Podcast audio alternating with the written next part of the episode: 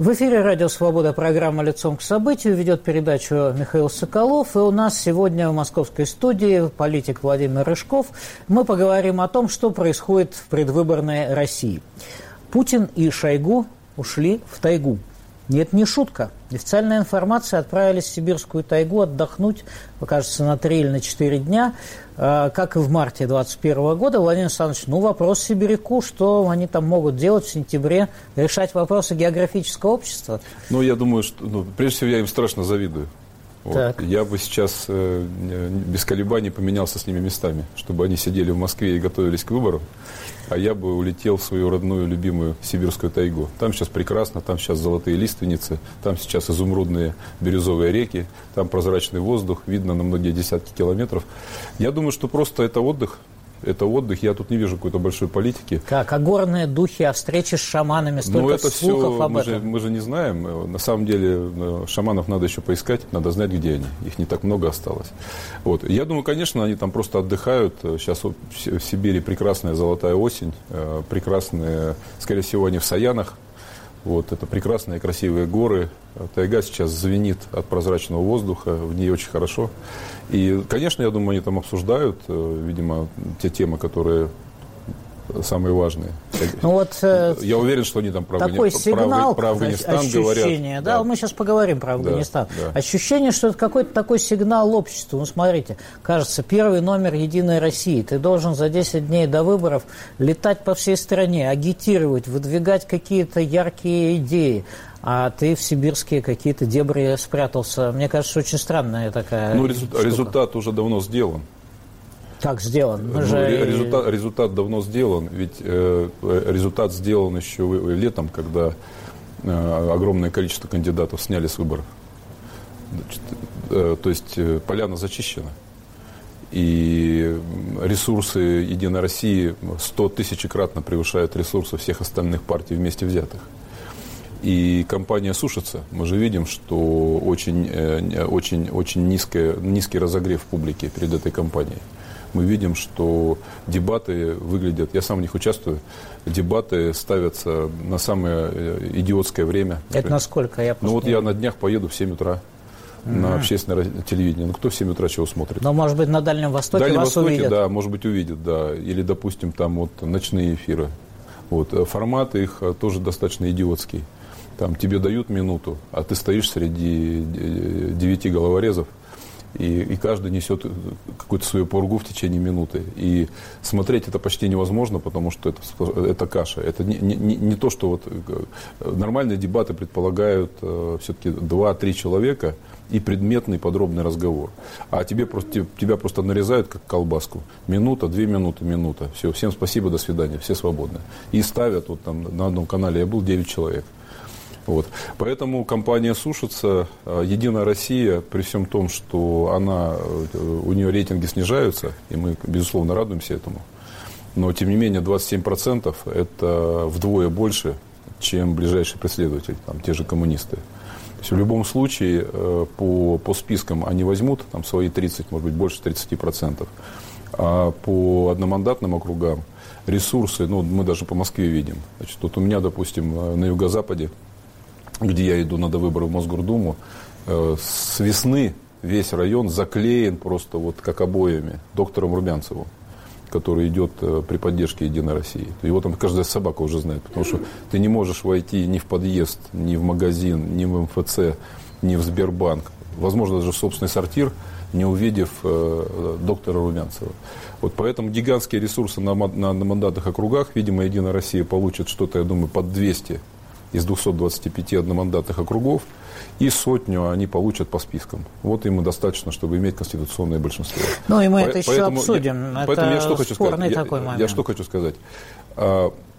Вот это все представление, которое я часто вижу там в социальных сетях, что вот, значит, у них там все плохо у власти, значит, у них э, рейтинг рушится, э, у них э, они на грани катастрофы, и вот в этой катастрофической ситуации первый, первый, первый, первый человек в списке поехал в тайгу, это не соответствует действительности. На самом деле в значительной степени все схвачено. Все схвачено, во-первых, благодаря тому, что рейтинг «Единой России» треть Это не так плохо, даже по европейским меркам. Во-вторых, я думаю, что сработает вот этот 10 тысяч пенсионерам и 15 тысяч силовикам. Мы можем над этим посмеиваться, хихики, хихикать, но людям-то, люди же деньги, денежки получили, и многие это воспримут положительно, объективно. Вот. И самое главное, вот одномандатные округа, где гигантский перевес в ресурсах, в рекламе, в расклейке, в плакатах. Я думаю, Михаил, вы тоже видите, вот э, мы живем э, в центральном избирательном округе, мы видим Олега Леонова и Лиза Алерт на каждом шагу куда ты не посмотришь, на автобусных остановках, э, у каждого подъезда дома. Ну, слушайте, физиономия да. неизвестного никому человека достаточно мало Но тем не для менее, того, чтобы тем не менее, кого-то я, известного. У меня это десятая избирательная кампания, я уже начал хоть чуть-чуть в этом соображать. Вот я могу сказать, что известность – ключевой фактор. Вот если просто люди знают, что вот есть такой Олег Леонов или есть такой доктор Румянцев, очень многие люди, не задумываясь, просто они посмотрят, ну, этого я хотя бы знаю а остальных вообще впервые вижу. Очень многие просто проголосуют.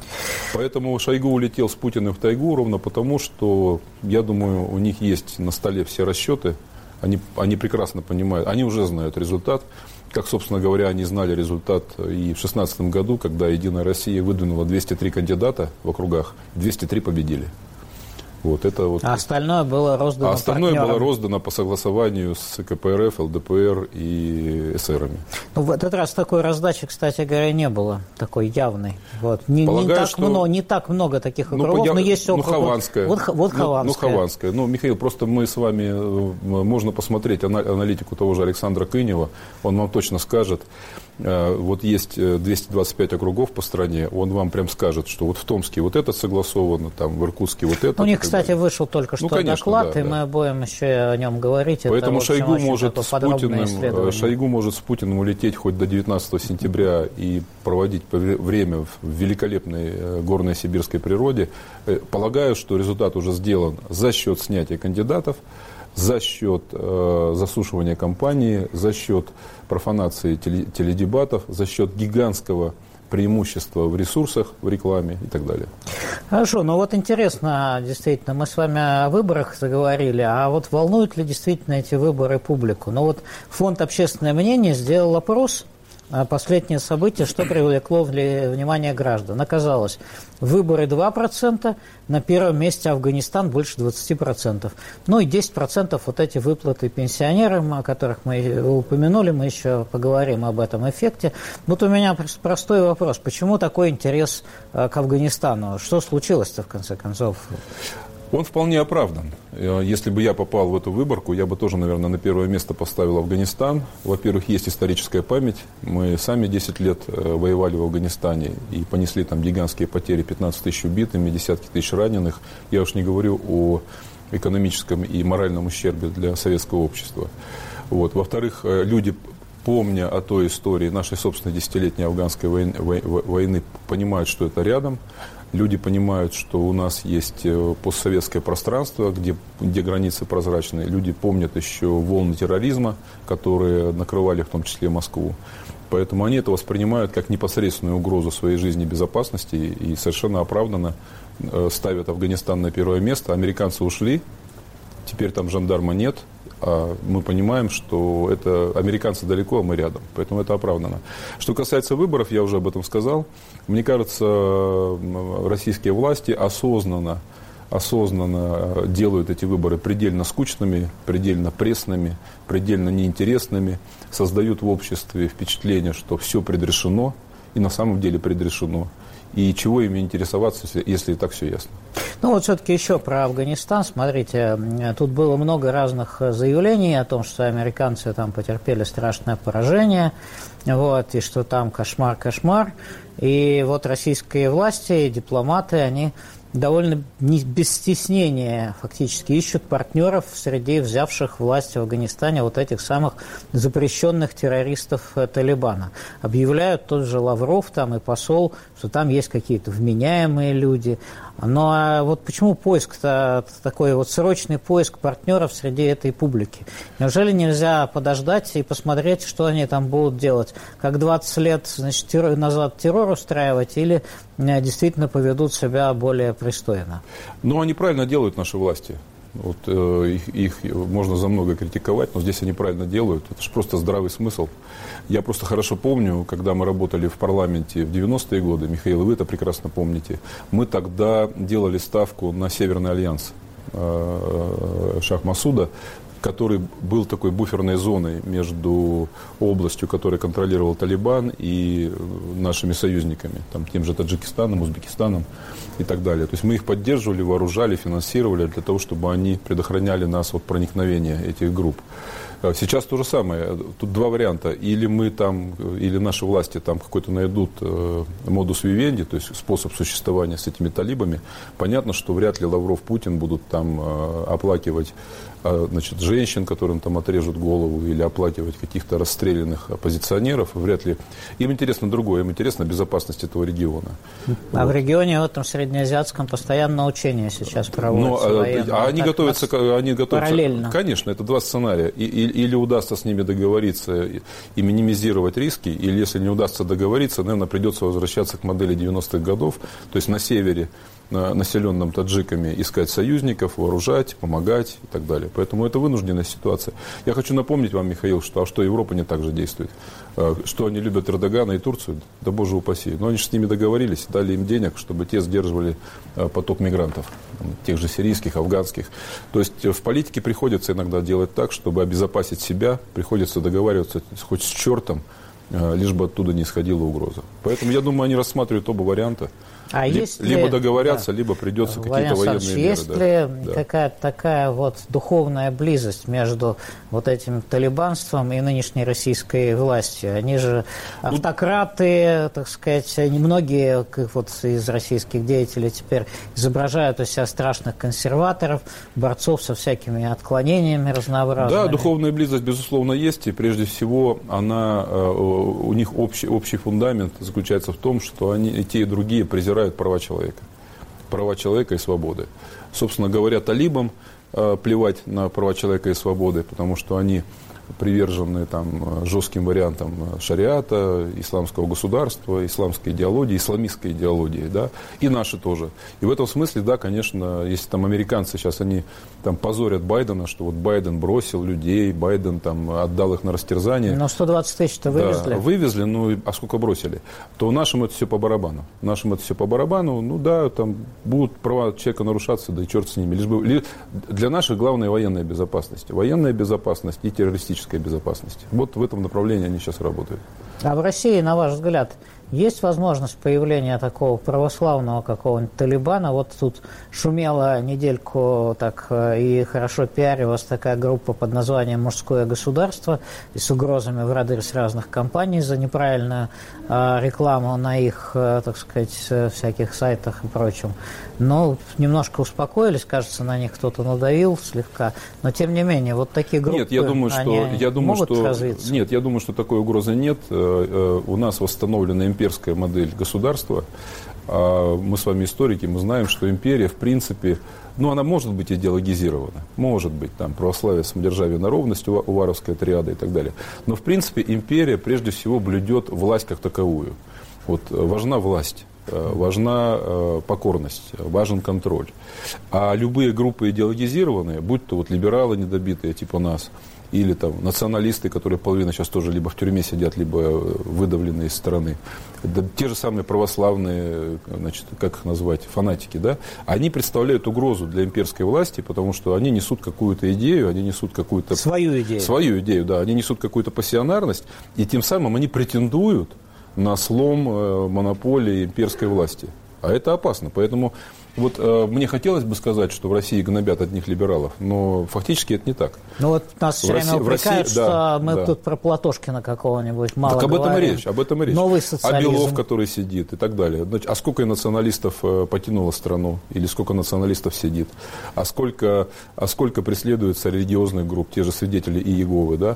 То есть на самом деле вот это очень важный принцип, что имперская власть, она стремится любые пассионарные группы неважно, это националистические, религиозные, там, те же православные или те же исламские, либеральные. То есть любая пассионарная группа со своей идеей и со своей программой и со своим видением будущего, она, она репрессируется.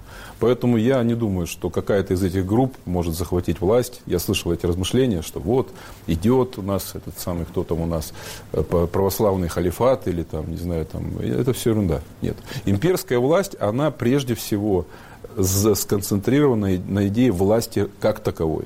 И в этом смысле она давит всех сохраняя себя. Ну а что, у Путина нет никакой идеологии? Есть, есть. Вот, я, бы, я бы сказал, она такая у него. Он любит Советский Союз 70-х годов. Вот Брежневский, Брежневский, Брежневский, Андроповский Советский Союз. Вот эти все общества знания, вот эти все пионеры, комсомольцы, чего там, э, БАМ, Стройки. БАМ, да, БАМ значит, вот это все, новые города в Сибири, при том, что старые в запустении. Вот это такая значит, вот э, культ, культ армии, там, э, значит, вот э, все в кучу, и Сталин хороший, и Николай II хороший. Но и, при Брежневе Николай II как-то и вот, похвала, это, это новация. Это новенькое. Это новенькое, да. Но, в принципе, он, вот Путин и все его поколение, они сформировались в 60-е, 70-е годы, они все вот смотрят туда. Вот для них золотой век – это вот 75-й, 77-й. Недаром первым шагом Путина, когда он стал президентом, было, было, была доска Андропова на Лубянке. Чуть ли не первое, что он сделал, это мемориальная доска Юрию Владимировичу Андропову на, на здании ФСБ на Лубянке. И гимн. А? Гимн и гимн, да, и гимн, совершенно, да, Александровский, да, и Михалковский. Вот они туда смотрят. Но я хочу сказать, что ведь советская власть, она ведь тоже давила всех. Вот если вспомнить 70-е годы, и посмотреть, э, кого давили, да, кто сидел в тюрьмах. Все то же самое.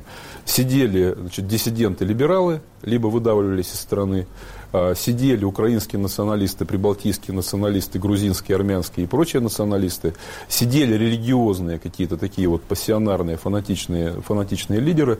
Вот если посмотреть, там тот, тот же Сергей Адамович Ковалев, который недавно ушел, он с кем там сидел-то? С украинскими, прибалтийскими националистами. Так сказать. Кстати, могли и русских, и русские и русских националистов. Были, да, да, да, да, да, да, и русских националистов. Там, да, другие. совершенно верно. И те, же, те же иеговисты, те же баптисты. Поэтому в этом смысле а, у него есть э, трудно сказать, это идеология мировоззрения, здесь трудно провести черту. Да, конечно, вот такое советское, имперское, значит, ностальгическое, обращенное в прошлое мировоззрение у него есть, но он никому не позволит, никому не позволит э, предложить что-то другое. Ну, а чтобы экономика работала? Ну, от когда не работает? Ну как, а все-таки как э, частный сектор-то не уничтожили? НЭП, НЭП. НЭП. Да, командные высоты в руках кого? Государ... Олигархов. Гос... Ну, олигархов, срощенных, сращенных с государством. Вообще это похоже на НЭП, да, вот, пожалуйста, там кафешка, парикмахерская, аптек, по четыре аптеки в каждом доме. Собак встречу. Собак встречу, ради бога, да, там э, детское кафе с кроликами, ради бога. Но если мы берем командные высоты, как при НЭПе, значит, контроль экспорта, контроль энергоресурсов, э, банковская система, где 70% Сбербанк и так далее. Все, все, все командные высоты в руках государства. Ну, а вот это государство, оно все как-то сильно очень заботится своими, я бы сказал, амбициями на международной арене. Вот тут яркое было заявление МИДа, например, а, по поводу переворота в Гвинее, где военные свергли обнулившегося президента.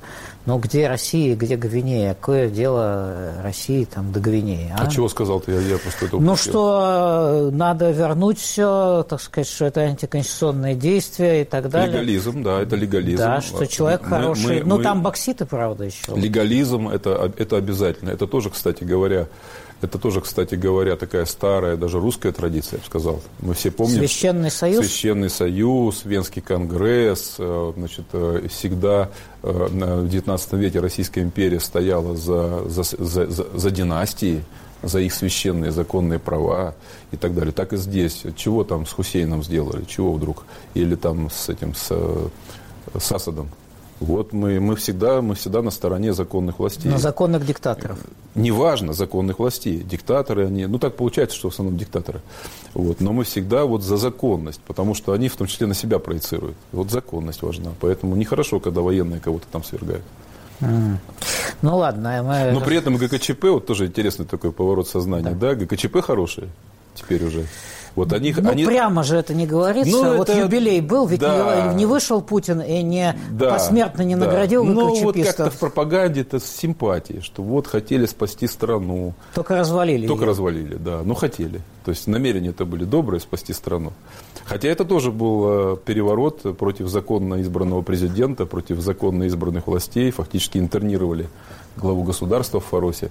Такая вот у них тоже неоднозначная позиция. Ну, где бы они были, Владимир Александрович, тот же Путин а, или Золотов, который там, так сказать, на танке стоял, где бы они были, если бы не а, августовская революция? Ведь все эти люди по рождению августа 1991 года, ну, целом, они же никто были бы. В целом это люди из 90-х. Они все поднялись в 90-е. Но они не благодарны тому времени, в котором они выросли и сделали карьеру, что удивительно. Это вопрос э, вот, э, апелляции к общественному мнению. Если общественное мнение ненавидит 90-е, надо к, это, надо к этой ненависти апеллировать. Но вопрос, ненавидит ли или нет? Ну, по опросам, да. По опросам, да. Воспринимает по-прежнему, есть устоявшиеся стереотипы, устоявшиеся штампы, что 90-е – это время хаоса, разрухи, нищеты, невыплаты зарплат, невыплаты пенсий. В этом, кстати говоря, немало истины. То, что но у них вот ни у Путина, ни у Патрушева, ни у других не было никакой нищеты. Э, некоторые из них там попиливали, известно ну, что. Ну, неважно. Но да, по, неважно. поураганили. Не Я вспомнил термин Влад... да? Владимира Владимировича, поураганили. А некоторые том, просто делали карьеру ну, государства. Все равно идет, понимаете, вот опять, э, мне кажется, одна вещь у нас недооценивается. Мне кажется, мы недооцениваем степень э, согласия между Путиным и большинством. Э, оно, во-первых, фиксируется опросами, там по-прежнему там, уровень доверия под 60%. Ну, поменьше стал, ну, тем снижается, не, но, тем, снижается. но тем не менее. И вот это, вот, это, э, вот это согласие с большинством, оно ведь э, простое, в том смысле, что оно, оно, оно сшито из очень простых блоков. Вот оно там, как стена плача в, в Иерусалиме, там очень крупные такие камни. Это, такие камни – это великая победа соответственно, в скобках «Великий Сталин». И это, статья к этой победе. Да, значит, кто да. там усомнился, это, значит, того второй, второй блок, на котором это стоит, это лихие 90-е. Значит, вот там все ураганили, а он собрал страну, вот он восстановил. Значит, третий блок – это величие и антизападничество. Вот великая Россия, Запад нас ненавидит, Запад с нами борется, но вот мы стоим, мы держимся, да, вот мы крепость, крепость на холме. Не, не, не, осажденная. Да, осажденная. Только да. осаждающих Четвер, нет. Четвер, да, четвертый блок – это прекрасная брежневская эпоха. Вот жили же, вот и заводы работали, и пионеры были, и дети бегали по улицам без страха, и, вот, и мороженое, и, вот, и гордились. Самое главное. Но Михаил. пустые прилавки, правда. Ну, это сейчас никто не помнит. Ведь сейчас интересно, что ностальгия среди молодежи очень сильная, которая вообще родилась уже в 2000-е годы, но она ностальгирует потому, чего... Я-то помню эту нищету, эту серость, этот дефицит, э, эти пустые полки, я это отлично помню. А молодежь этого не помнит и помнить не может, но она захвачена вот этим мифом. Мифом о великой, благополучной, сытой стране, где, не было, где было безопасно, где была дружба народов и так далее. Вот на этих... То есть, значит, работают механизмы передачи вот этих мифов? Я бы сказал так, что э, это такой вот откат э, после действительно потрясений 80-х, 90-х. Это запрос на покой, э, запрос на предсказуемость, запрос на стабильность. Вот 20 лет уже обсуждается, когда запрос на перемены перебьет запрос на стабильность. А до сих пор запрос на стабильность превалирует. И поэтому вот этот запрос на стабильность, он сохраняется парадоксальным образом уже 20 лет. Я бы слово стабильность заменил словом застой. И вот я застой. И вот 10 я, и вот я, например, сейчас, э, роста. я, например, сейчас провожу встречи. Я провел уже около 70 встреч, около там полутора тысяч москвичей на юго-западе Москвы. А вот. Ну, нет федеральной повестки. Ну, ну вы там детскими площадками, вы да, собак так, занимаетесь. Так, так это люди, вот люди говорят, а вот вы знаете, вот у нас в доме шаурмячная, значит, э, шаурма, вот, а у них вытяжки нет, понимаете, и у нас вот пахнет. И вот это вчерашняя встреча. Или, например, а до этого э, встреча, допустим, а вот вы знаете, у нас вот здесь вот народ ходит, значит, э, вдоль забора, а асфальта нет, а, а нам удобнее здесь ходить. А можете сделать, чтобы асфальт положили? Но это и, значит, что нет никаких, вот. вот если вы Москвой занимаетесь, то нет никаких Максимум. механизмов обратной связи между населением и вот этими да, мелкими чиновниками, верно, которых да. сверху да, там посадил да, Собянин. Да, да. Всех. И, и максимум, вот, вот, э, максимум иногда, иногда иногда спросят, например, а чего вот у нас там, допустим, бордюры каждые три года меняют? Вот. А они еще хорошие. Вот это, ну, ну так люди видят, как да, пилят. То есть они, да, они вот уже иногда выходит разговор на, не, не на какие-то локальные проблемы квартала, там, двора, а Москвы. И очень редко выходит разговор на какие-то общефедеральные темы. Слушайте, ну вот был ведь был ведь эффект, э, так сказать, Крыма, там такая патриотическая мобилизация. Э, вот. И вот сегодня я вижу, РБК просила все партии которые участвуют в выборах. Что делать? Ну, с Крымом нельзя обсуждать. Да и с Донбассом что делать с этим самым, где там паспорта раздают а, свежеиспеченным россиянам. Вот. И всех партий, одна партия уклонилась какая-то из двух зеленых, не помню. Все остальные, все, кроме Яблока, считают, что надо в той или иной форме этот Донбасс утащить в Россию. Вот это, а народу это надо? Народ вообще помнит про этот Донбасс, про то, что вот его утащить? Кто-нибудь, э, кто-нибудь вспоминает вообще, что там на самом деле за фактически фронт. За 70 встреч ни одного вопроса про Крым, ни одного вопроса про Донбасс. Но это не означает, что э, не поддерживается политика Путина. Отнюдь. То есть внешняя политика поддерживается? Да, я полагаю, что если нужно будет расчесать эту тему, расчешут дней за пять. То есть снимут ролики, снимут видео, снимут репортажи, снимут руины, Э, какие-нибудь разбомбленные мосты, упавший в реку бульдозер, в который попала украинская бомба или ракета. И это опять можно все очень сильно поднять. Поэтому это, это, это легко поддается манипуляциям, потому что, в принципе, большинство, как я это чувствую, поддерживает э, экспансию, поддерживает величие, поддерживает там, чего-нибудь забрать. Вот если еще можно что-то забрать у кого-нибудь, а что не забрать? То есть остается только и не партия сопоста... Яблоко, не... которая против единственная, этого... Единственная партия, которая открыто говорит об, о том, что давайте мы все-таки э, примиримся с Украиной и вернем границы в законное, в законное русло и установим там прочный мир, это единственная партия «Яблоко». Я больше таких не знаю. Слушайте, а вот интересно, как эти миллион, почти миллион человек с оккупированных территорий Донбасса, они будут голосовать в виде граждан России? Они ведь чуть ли не электронно все должны там голосовать. А я вот не знаю, куда их приписывают. Куда-то к Ростову частично, а частично электронно. Э, трудно... Это сильно, это большая, так сказать, вот такая вот а, когорта, Да, большая. Ли? Ну вот считайте, у нас, у нас 100 миллионов избирателей, ну, я округляю, 100 миллионов избирателей, а, явка будет 40 миллионов. Ну, допустим, да, 40 миллионов. Ну, из них, предположим, полмиллиона и, Из них, допустим, миллион. Да, 40 часть это много. По крайней мере, если эти люди будут э, приписаны к двум-трем одномандатным округам, угу. они могут решить исход однозначно. Это огромное количество голосов. Хорошо, а вот как вы вообще относитесь к этому дистанционному электронному голосованию? А, Все-таки э, и 2 миллиона человек э, в настоящее время, вот сегодняшняя цифра, э, подал заявление Это в Москве или по стране? По стране. В Москве, по-моему, меньше. В Москве ну, около там... миллиона. Нет, больше, так, миллион триста где-то. Ну, в Москве, да. в Москве активно за это агитируют, там лотереи всякие, розыгрыши обещают, был, да, Михаил, давят. был интересный опрос о том, как к электронному голосованию относятся избиратели разных партий. Так вот, лучше всего к электронному голосованию относятся избиратели «Единой России» до 80%. Но они верят власти, значит, что это честный да, способ. Да, хуже всего к электронному голосованию относятся избиратели КПРФ. Там только 10% готовы голосовать электронно и доверяют. У Яблока что-то типа около трети э, около трети избирателей готовы голосовать. Ну а вы-то готовы? Я готов, я записался. Электронно? Да.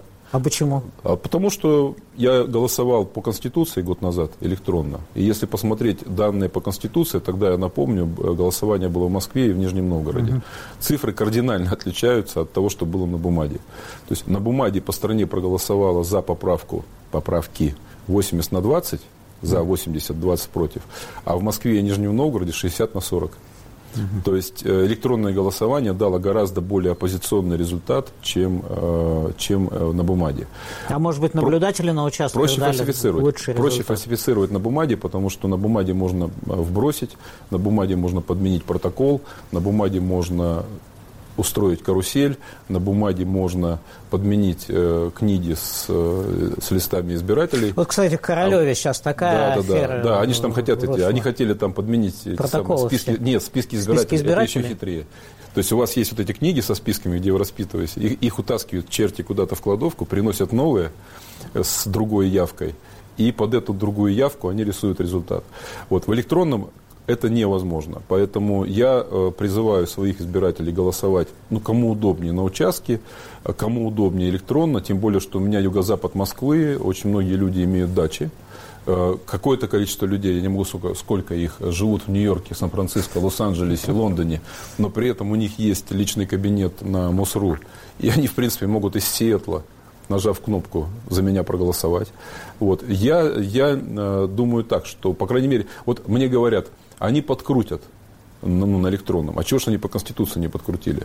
Мне кажется, Еще что, не научились. Э, мне, мне кажется, что для Кремля обнуление гораздо важнее, чем какие-то думские выборы.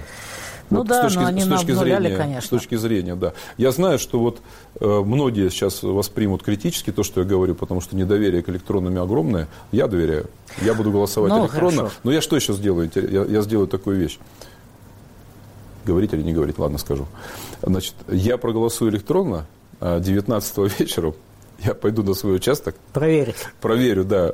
Там же, там же этот э, список избирателей, ну, там за часик до, до конца. И посмотрю, потому что по процедуре, если я записался на электронное... Должны исключить. Должны исключить, да. Они должны меня вычеркнуть из списка избирателей. А я, если приду и вдруг увижу, что я не вычеркнут, а еще даже интереснее, если кто-то... Ну, я не думаю, что они на это пойдут, но тем не менее. Если за меня кто-то распишется и проголосует, это будет очень смешная история. Но ну, проверить стоит. Хорошо. А что насчет предвыборной вот, щедрости кстати, Михаил, власти? давайте предложим людям, вот кто, кто записался на электронное, ну, да, пусть 19, 19 придите в соседнюю школу, где у вас участок, и посмотрите, вы вычеркнуты или не вычеркнуты, и сообщите об этом в социальных сетях. Потому что если вы не вычеркнуты, это уже вопрос к, к избирательным комиссиям. Хорошо, про раздачу все-таки смотрите. 15 тысяч военнослужащим, 10 пенсионерам, 10 родителям школьников. От Собянина еще ветеранам тоже, значит, будет дано. Еще бесплатная пересадка на транспорт. В Питере Беглов по 10 тысяч учителям. Наконец, э, пообещали вчера отменить техосмотр для личного автотранспорта. А что-то они так волнуются-то? Вот, э, денег, денег сдают. Вы же сказали, что все решено. А тут они деньги раздают, да еще обещают всякие приятные вещи, типа того, что не надо будет многим людям на техосмотре взятку давать. Так, э, Михаил, ничто не ново под луной. Мы с вами, мы с вами помним российскую политическую историю. Мы помним, как Борис Николаевич Ельцин в 90-х подписывал указы перед каждыми выборами. Помните? Потом они отменялись, эти указы. Вот. Ну, Все... не выполнялись. Отменялись. Даже не... отменялись. Да, даже отменялись, да, угу. с, с обещаниями. Вот. Сейчас деньги позволяют, у страны огромные деньги. Там в резервах триллиона рублей. Почему бы не дать какие-то ништяки избирателям перед выборами? Э, допустим, сейчас 30% э, в Единой России, а глядишь, будет 35%. Ну, а по, нет, до 35 они не дошли, но с 27 до 30 поднялись. Ну, я про что и говорю. Я про что 3%. и говорю. А между прочим, 3% это, это, это, не знаю, там десяток-полтора мандатов. Плохо, что ли? Вот, поэтому это вполне, понимаете, здесь мы можем э, смеяться, подшучивать, осуждать это. Это рациональное политическое поведение. А с техосмотром надуют или нет? Нет, не надуют. То есть так и сделают? Так и сделают, конечно. А смысл надувать? То есть пообещали, там же, там, же куча, там же куча оговорок, что значит, отменяется техосмотр за исключением, если вы перепродаете машину, за исключением, если она там, э, моложе 4 лет, за, там куча исключений, поэтому, в принципе... Юридические лица все да, равно на техосмотр. абсолютно точно, поэтому, конечно, сделают. Вот, поэтому это нормальное, рациональное политическое поведение перед выборами чего-то дать, подкинуть, подбросить и повысить свой результат. Ну, так и вы тоже тут поговариваете, что надо пенсии поднять там каким-то образом, образом. А я, уже все, я уже все посчитал. Так. Значит, в отличие от того, что делает Путин, я предлагаю совершенно разумную вещь. Более того, я думаю, что она будет сделана. Если коротко, то в Москве э, минимальный прожиточный уровень сейчас 20 тысяч рублей. Соответственно, те пенсионеры московские, которые получают меньше 20 тысяч рублей, они получают так называемую московскую доплату. Например, если кто-то получает 15 тысяч, ему 5 тысяч доплачивается из московского бюджета. Э, это не касается работающих пенсионеров. Всего в Москве 5 миллионов пенсионеров. Вот те, кто получают надбавку, 2 миллиона. Речь идет о 2 миллионах московских пенсионеров. 20 тысяч при московской дороговизне при московских очень дорогих услугах и так далее, это очень невысокий уровень. Поэтому я предлагаю э, поднять минимум московский до 23, и, соответственно, средний размер надбавки, сейчас он 7 тысяч, будет 10 тысяч. Да вот вы популист. Все. А Нет, денег где все... взять? Ну кто же, кто же деньги снимет с благоустройства, где правильные люди пилят правильную плитку и получают деньги Михаил, от, от перекладывания я все, бордюров я, я, все, каждый посч... год? Да я все посчитал. Ну, ну, ну, ну, ну. Вот, это, вот эта прибавка, которую я предлагаю, будет стоить в год 30 миллиардов рублей. При бюджете Москвы 3 триллиона. Это 1%. Это вообще ни о чем. Вы вызываете ненависть не москвичей к москвичам. Это разжигаете а я, а я, а я не вызываю ненависть, потому что я считаю, что по всей стране это надо делать. Но в случае, если я буду избран в Мосгордуму, в Москве-то я смогу сделать это, но делать это надо по всей стране, повышать пенсию. Поэтому вот э, в чем разница между тем, что я предлагаю, что сделал Путин? А Путин сделал единоразовую выплату перед выборами. Но всем пенсионерам. Да. А работающим тоже? Да, конечно. Всем, да. А я предлагаю это сделать на системной основе ежемесячно. Если мое предложение будет принято, а я не вижу, я не вижу причин, чтобы оно не было принято, в Москве деньги на это есть с запасом. Вот я хочу сказать, с запасом. Вы знаете, что за последние 10 лет доходы Москвы выросли с, в три раза, с триллиона до трех. Вот чудовищная система, город-воронка, который втягивает да, в себя но, все. Э, доходы Москвы, вот в этом году доходы, расходы 3 триллиона рублей. Он входит, Хорошо бы он входит в пятерку мегаполисов. Хозя... Да. Хозяина Москвы. Да. Он входит в пятерку теперь. мегаполисов мира по размеру бюджета, доходов и так далее. И для, для этого города выделить 30, 30 миллиардов на пенсионеров, ну, Михаил, ну, не смешите меня. Это значит, знаете, чуть-чуть реже, на, на 10 дней реже менять бордюры. Вот. вот. Так Надеюсь, это святое. Так, а что? Ну, ну так давай, а давайте мы скажем московским властям, что вообще-то пенсионеры важнее бордюров. Поэтому то, что я предлагаю, это никакой не популизм, но я все-таки умею, Михаил, вы знаете, считать бюджеты и принимал 14 федеральных бюджетов в свое время и входил в трехстороннюю комиссию по бюджету Госдума, Совет Федерации, правительства. Я понимаю, о чем я говорю. И я говорю о том, что 1% э, расходной части бюджета Москвы который даст пенсионерам 30, 36 тысяч рублей в год дополнительного дохода, это вообще не просто реальная мера, это вообще ни о чем. Это легко решаемая задача. Мне нравятся а, более яркие предложения. Вот, типа? например, ну как, Сергей Шойгу построить в Сибири 3-5 новых городов а, по миллиону человек. Вот, а, вы, вы же сибиряк, разве вы против? Это, я считаю, это просто хоть какая-то ахинея. Вот при всем Какое это, простите, он же не один раз это сказал. При всем уважении. Он уже обосновал даже, где там построить, где лес, при, в Лесосибирске лес пилить, например. При всем уважении, но, слушайте, наши предки, так. наши предки, начиная с э, Ермака Тимофеевича, выбирали лучшие места для размещения сибирских городов. Вот если вы посмотрите географически, где расположена Тюмень, Сургут, Омск, Барнаул, Новониколаевск, Новосибирск на мосту Трансибовском, Иркутск, Томск, Красноярск, Улан-Удэ и так далее, это наилучшие места, выбранные нашими предками с учетом всех обстоятельств. Там, водные пути, сухопутные пути, э, пашня, э, лесные ресурсы и так далее. Многие из этих городов находятся сейчас в ужасном упадке. Посмотрите, например, э, как выглядит сейчас Иркутск. Посмотрите, в каком ужасном состоянии находится миллионник город Омск. Посмотрите, как задыхается от дыма и прочих тяжелых металлов Красноярск. Посмотрите, какая нищета в Барнауле. А, посмотрите, вы были неоднократно, в каком упадке великолепный старинный купеческий Бийск.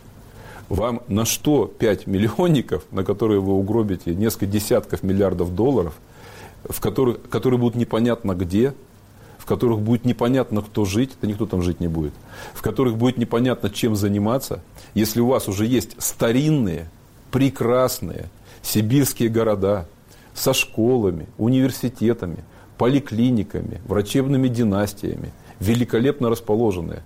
Вы туда вложите эти деньги, и вы получите пять новых сибирских миллионников, прекрасных, зеленых, благоустроенных, со старинными кварталами, со старинными церквами – ну, просто я, Михаил, я не, ну, что, так а что это что такое? Радует? Вы можете объяснить, что это такое? Вот мы который день пытаемся понять. Он глупость сказал несколько раз подряд, или это заявка на какую-то лоббистскую акцию, там, нет, не знаю, военно-строительная он, а, компания Сергей, и так далее? Нет, Сергей Кужугетович, он вполне, я думаю, искренне много раз говорил о том, что вот он, когда закончит там руководить министерствами и, и перестанет быть членом Политбюро, он мечтает вернуться в родную Сибирь и посвятить себя служению Сибири. Мне кажется, это что-то типа амбиций, что-то типа, наверное, Петра Великого, который тот же Биск, например, э, своим указом значит, учредил. Бикотунскую крепость. То есть, мне кажется, он хочет войти в историю как вот великий... Э, ну, типа как строители комсомольцы да, Саяно-Шушенской да, ГЭС. Да, вот что-то великое сделать, да, но мне кажется, что вот, э, ну, вряд ли он ко мне прислушается, но если бы я вот, например, если бы он спросил, Володь, скажите, что вот ты рекомендуешь? Я сказал, Сергей Кужгевич, давайте я вам 10 городов напишу сибирских, старинных, давайте вот вложимся в них и сделаем из них конфетку. И реально вот эти города, тот же там Новокузнецк, э, бывший Кузнецкий острог, там, не знаю, там Минусинский, великолепные сибирские города в ужасном упадке. И вот если и, и у них действительно у них нет денег ни на что, у них нет денег ни на бордюры, ни на асфальт. Им сейчас э, Собянин дарит старые трамваи, потому что они купить не могут, э, даже бэушные. Да? Вот давайте вложимся в старинные сибирские города, великолепно расположенные, и где есть великолепный человеческий капитал, начиная от университетов, колледжей, школ прекрасных и так далее. И давайте сделаем там процветающие сибирские старинные города. Вот что я хочу, чтобы было. Беда. А не новые миллионники, состоящие из этих, вот знаете, человейников, непонятных, да, черт знает где, черт знает для кого, черт знает для чего. Очень странная идея. Ну, беда-то в том, что ни вас, ни географов, которые вот эту идею разобрали очень, так сказать, подробно и показав, что в ней неправильно и что надо делать, власть не слышит. Проблема же в том, что вот нет обратной связи. Там тропинку заасфальтировать нужную на уровне муниципалитета вот просят там депутаты или кандидаты в депутаты, вот, а чиновникам это совершенно безразлично. И также тут вполне могут что-нибудь понастроить. Ничего не будет, э, ничего не будет, потому что это э, э, ответ простой, это невозможно. Ну, слава богу, успокоили. Это, вот. это, это, это невозможно практически. Практически возможно сделать только одно. Старинные сибирские города, которые были 200-300 лет назад оптимально э, локализованы и расположены, и которые обладают уже инфраструктурой и человеческим капиталом, они нуждаются в развитии и приведении в порядок. Вот туда, если есть у страны деньги, это будет в 10 раз дешевле и в тысячу раз эффективнее. Хорошо, но есть еще яркие заявления. Вот Сергей Лавров вступился тоже за известного любителя мегапроектов товарища Сталина.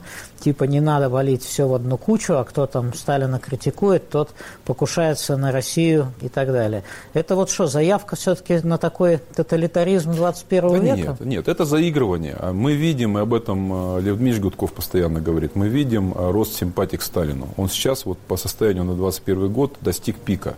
Что там они сейчас, под 70% уже, да? Ну, не 70, поменьше. Ну, ну такая к разному Сталина Да, ну вот, ну вот если смотреть, э, вот этот Левада-центр, иностранный агент, он э, любит показывать эти графики, да, там минимум э, симпатий к Сталину, это Горбачевское время, начало 90-х, потом как-то так непонятно, и вот последние лет 20, вот такая прям, знаете, как будто взлет ракеты Илона Маска, вот идет рост. Это заигрывание вот с этими просталинистскими настроениями, скорее всего, может быть, попытка какую-то часть голосов оттянуть у КПРФ, которая тоже тоже набирает ход. Это не более чем э, политтехнология. Ну а зачем им что-то оттягивать, если у них система работает на, вот, на репрессии, такая мощная законодательная база под нее подведена, иностранные агенты, нежелательные организации, э, что там еще, закон о митингах, смотрите, да, э, по статье о нарушении по митингам и пикетам осуждены за полгода в Москве 6 тысяч человек, из 6727 дел 45 только прекращены были, или и 625 вернули для устранения недостатков, то есть эффект наказания 90%. Ну и есть более серьезные всякие там законы, там экстремизм и прочее, вот мемориальные законы всякие тоже придумывают про историю. Э, система-то опять получается типа статьи, сочетание статьи, так сказать, как советских, 70-е и 190-е. То есть все работает. Ну сейчас даже больше. Сейчас э, мемориал говорит, тоже иностранный агент, мемориал говорит, говорит, что сейчас э, людей, политзаключенных, больше, чем, скажем, в 1979 году сидело. Вот. А если брать э, вот эти административные дела, ну, я думаю, это гораздо больше, чем там в любом, в любом году в 70-е годы. Сейчас масштабы гораздо больше. Но это не означает возврат в сталинские времена, пока, по крайней мере, не означает. Это скорее э, э речь идет о о, о, о полном разгроме публичной политики в России, о полном разгроме улич, уличных акций, о полном разгроме мирного протеста. Ну, некоторые есть... считают, что это началось именно с того момента, когда Алексей Навальный был отравлен, и вот понеслось все. Да, у нас, кстати, тут юбилей, почти на, на днях, год, год с момента, когда было установлено документально, что Навальный был отравлен, собственно, вот этим отравляющим веществом «Новичок».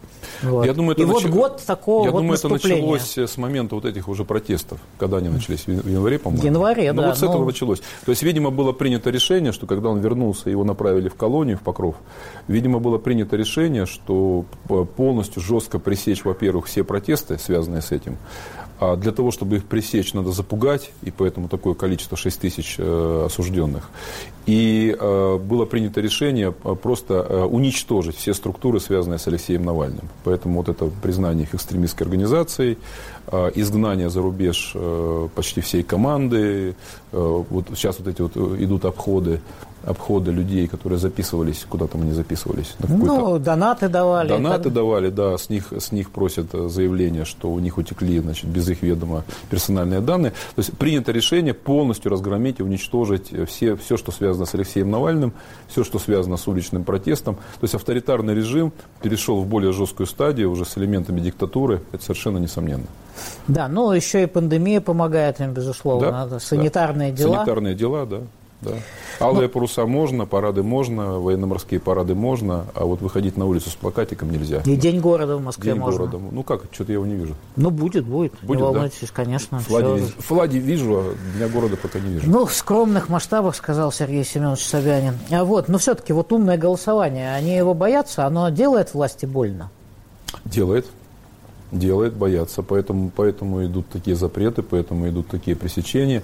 По всей видимости, они все-таки опасаются, ну, вряд ли по всей стране, ну, мы уже это обсудили, но они, по всей видимости, опасаются, что в каких-то колеблющихся округах, где вот близко скажем, э, единорос и какой-то оппозиционер, там вот эти 3, 4, 5 процентов, они могут э, играть решающую роль. Поэтому опасаются и посячески блокируют. Ну, а вы бы отказались от поддержки умного голосования или нет? Вряд ли оно меня поддержит по ряду причин личного характера. Скорее всего, мне кажется, что умное голосование сейчас склоняется к поддержке почти везде коммунистов. По всей видимости, они считают, что коммунисты самая сильная партия, которая может напакостить Единой России. Но я бы не отказался. А коммунисты самая сильная партия или нет? По опросам, да. За счет чего? Ну, за счет того же всего. Э, за счет того, что у них э, ностальгия по... То есть тут интересная вещь, что власти, раздувая ностальгию по СССР, они одновременно надувают коммунистов. Власти... И борются потом с коммунистами. Да, и потом борются, да. Власти, э, как бы пробрасывая симпатии к Сталину, вот мы упоминали высказывание Лаврова, власти одновременно наигрывают на коммунистов. То есть это такая интересная вещь, что вот у них они, они, они играют э, на одном поле. Э, ностальгия по СССР, по великой советской державе, по великой стране, Сталин, Победа, они на одном поле играют, и, вот, и в итоге власти, пропагандируя вот эти ценности, они тем самым наигрывают на коммунистов. Ну, а имперскими всякими штучками а импер... они добрасывают и прилепинцам справедливой России, ну и Владимиру а что, коммунисты, коммунисты не имперцы, Сталин чисто имперский проект. То есть Чисто... главное получается, что для Путина важно иметь вот эту четырехпартийную коалицию, а, в которой нет принципиальных разногласий так по вопросам внешней политики. Так в том-то и дело. Но вот если посмотреть на, на э, вот если отбросить мелочи, если посмотреть на ядро э, э, взглядов КПРФ и ядро взглядов Путина, они почти не отличаются имперский проект, сильная власть, государственная экономика, изоляция – антизападничество, антилиберализм. Ну вот скажите, что, где вы видите отличия, там, Украина, Крым, Донбасс, Сирия, где вы видите отличия между коммунистами и Единой Россией? Да их практически нет. Ну, и в этом смысле, а как же олигархи? И в этом смысле умное голосование – это такая интересная вещь, когда, допустим, если умное голосование главным образом поддержит коммунистов, то они просто вот эти сосуд э, из двух частей, они просто вот, э, жидкость-то одна, они просто вот сюда дольют, отсюда немножко отольют, а жидкость-то одна. И фактически они вот эти две жидкости, какая она там, красная, Единая Россия, какая она там, белая, не знаю, голубая, бело-голубая. Вот они вот эти две жидкости будут между собой как будут балансировать, а по сути это дело ядро одно. И в этом смысле э, единственная партия, которая хоть э, не просто хоть, а реально вот по всем пунктам, там, внешняя политика, Украина, экономика, права человека, Навальный, отравление, политические репрессии, экстремизм и так далее. Единственная партия, которая по всем этим пунктам прямо противоположна Путину, это яблоко. Но Навального-то они не любят. При этом они его признают политзаключенным, если посмотрите их программу, и требуют расследования его отравления, и требуют его отпустить. То есть, но не любят. Ну, наверное, не но любят. идейный противник. Хорошо, но при этом, еще раз повторяю, а, э, первый пункт программы «Яблоко» – освобождение политзаключенных, отмена репрессивных законов, расследование отравления, убийств и так далее. Чего вопрос-то? Можно не любить, но есть же принципы. Принципы есть. Да. Хорошо. А Поэтому неожид... для меня для вопросов нет. Я, я сам иду при поддержке яблока, хотя я не член яблока. Я буду голосовать за яблоко. Я всех призываю за яблоко. Потому что, на мой взгляд, это единственная альтернатива и Путину, и КПРФ, и всем остальным. А вот о неожиданностях все-таки. Смотрите, никто же практически не мог предсказать, например, протесты в Хабаровске, такие мощные, или события в Беларуси, где вся страна вдруг э, в значительной степени выступила против э, диктатуры Александра Лукашенко. А вы какие-то в России неожиданности э, не ждете? Вдруг что-то изменится? Михаил, неожиданность молодежь, она... Вот смотрите, молодежь, у нее настроения совсем другие, чем у старшего поколения. Неожиданность, она даже называется неожиданность, потому что ее не ждешь. Я не знаю, я не вижу пока никаких предпосылок. По крайней мере, вот э, моя избирательная кампания, э, она э, проходит э, в достаточно сонном городе. И в очень... сытом, сонном городе. Сытом, аполитичном, сонном. Вот мы недавно э, проводили опрос. Э, у меня в округе на юго-западе половина, по-моему, даже вообще не знает про выборы. То есть вот уже осталось там дней 10, а половина вообще не знает, какие выборы. Выборы? А что, серьезно, у нас выборы? Ну, так они могут а думать, что про, в 2024 а году а будут выборы. А уж про кандидатов меня более-менее знают. Вроде как, как показывают опросы, процентов 40 меня вроде как знают. Хотя я полагаю, что часть из них меня с Николаем Ивановичем путает, э, Рыжковым. Вот. Ну, фамилия хоть как-то, да, понимаете? Хоть. А Рыжков, да, что-то какую-то фамилию слышал. Про, про остальных еще меньше знают. Вот поэтому, ну, будут ли неожиданности, не знаю, пока не вижу. Если, если будет, Михаил, неожиданность, она для меня будет неожиданность. Ну, вот о настроениях все-таки хочется сейчас поговорить немножко. Мы сделали опрос на улицах Москвы, и это была для нас, в общем, некоторая неожиданность, что вот такие а, яркие настроения. Дайте, пожалуйста, нам. За кого вы не проголосуете на выборах? За Единую Россию. Разговаривал с родителями и тому подобное как-то так посовещались и не сказали то, что за них явно голосовать не будем. Поэтому. У нас на работе за Единую Россию. У нас даже плакат висит. Я вот сейчас вспомнила, оказывается, это про партию. За Единую Россию. Почему? Потому что я живу в Москве, я россиянка, я знаю, каково здесь жить и с чем мне приходится сталкиваться. Мы, по-моему, не в Советском Союзе, власть должна меняться. За ЛДПР, за коммунистов не буду, точно.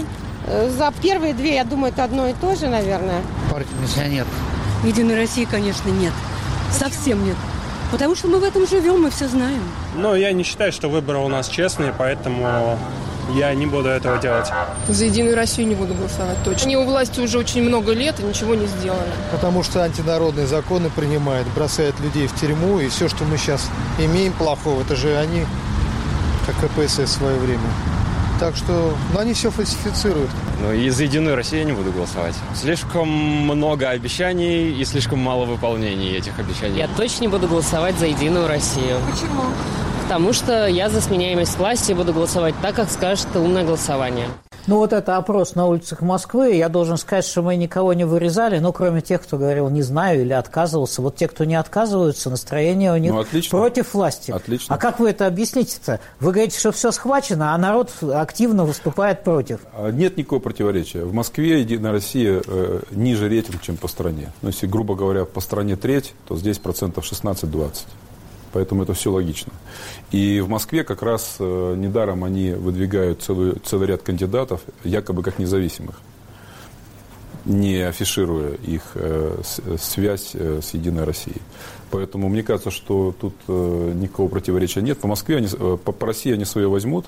В Москве у них сложная ситуация, но здесь я думаю, что все равно за счет массированной рекламы, то, о чем мы говорили, о, о, огромной агитации, 10 тысячам, 15 тысячам, огромного количества силовиков, бюджетников, э, чиновников, они здесь тоже постараются взять, взять верх.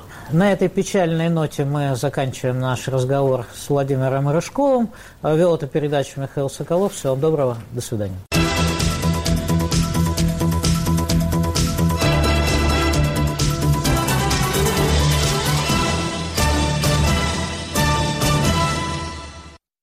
Время диктует ускорение темпа жизни, и мы не отстаем. Информационно-аналитический дайджест «Время свободы» компактно нарисует для вас картину дня во всей ее динамике и глубине.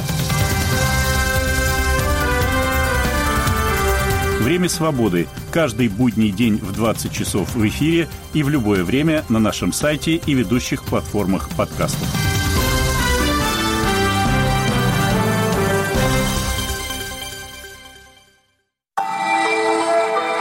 Война в Донбассе, переворот в Судане или восстание в Венесуэле. Будущее Европы и выходки африканских и азиатских диктаторов. Борьба с наркоторговцами и приключения нелегальных мигрантов. Все это обычные темы программы «Атлас мира». Слушайте каждую среду в 20.32 по московскому времени и на средних волнах в 23.32. И всегда на сайте свобода.орг.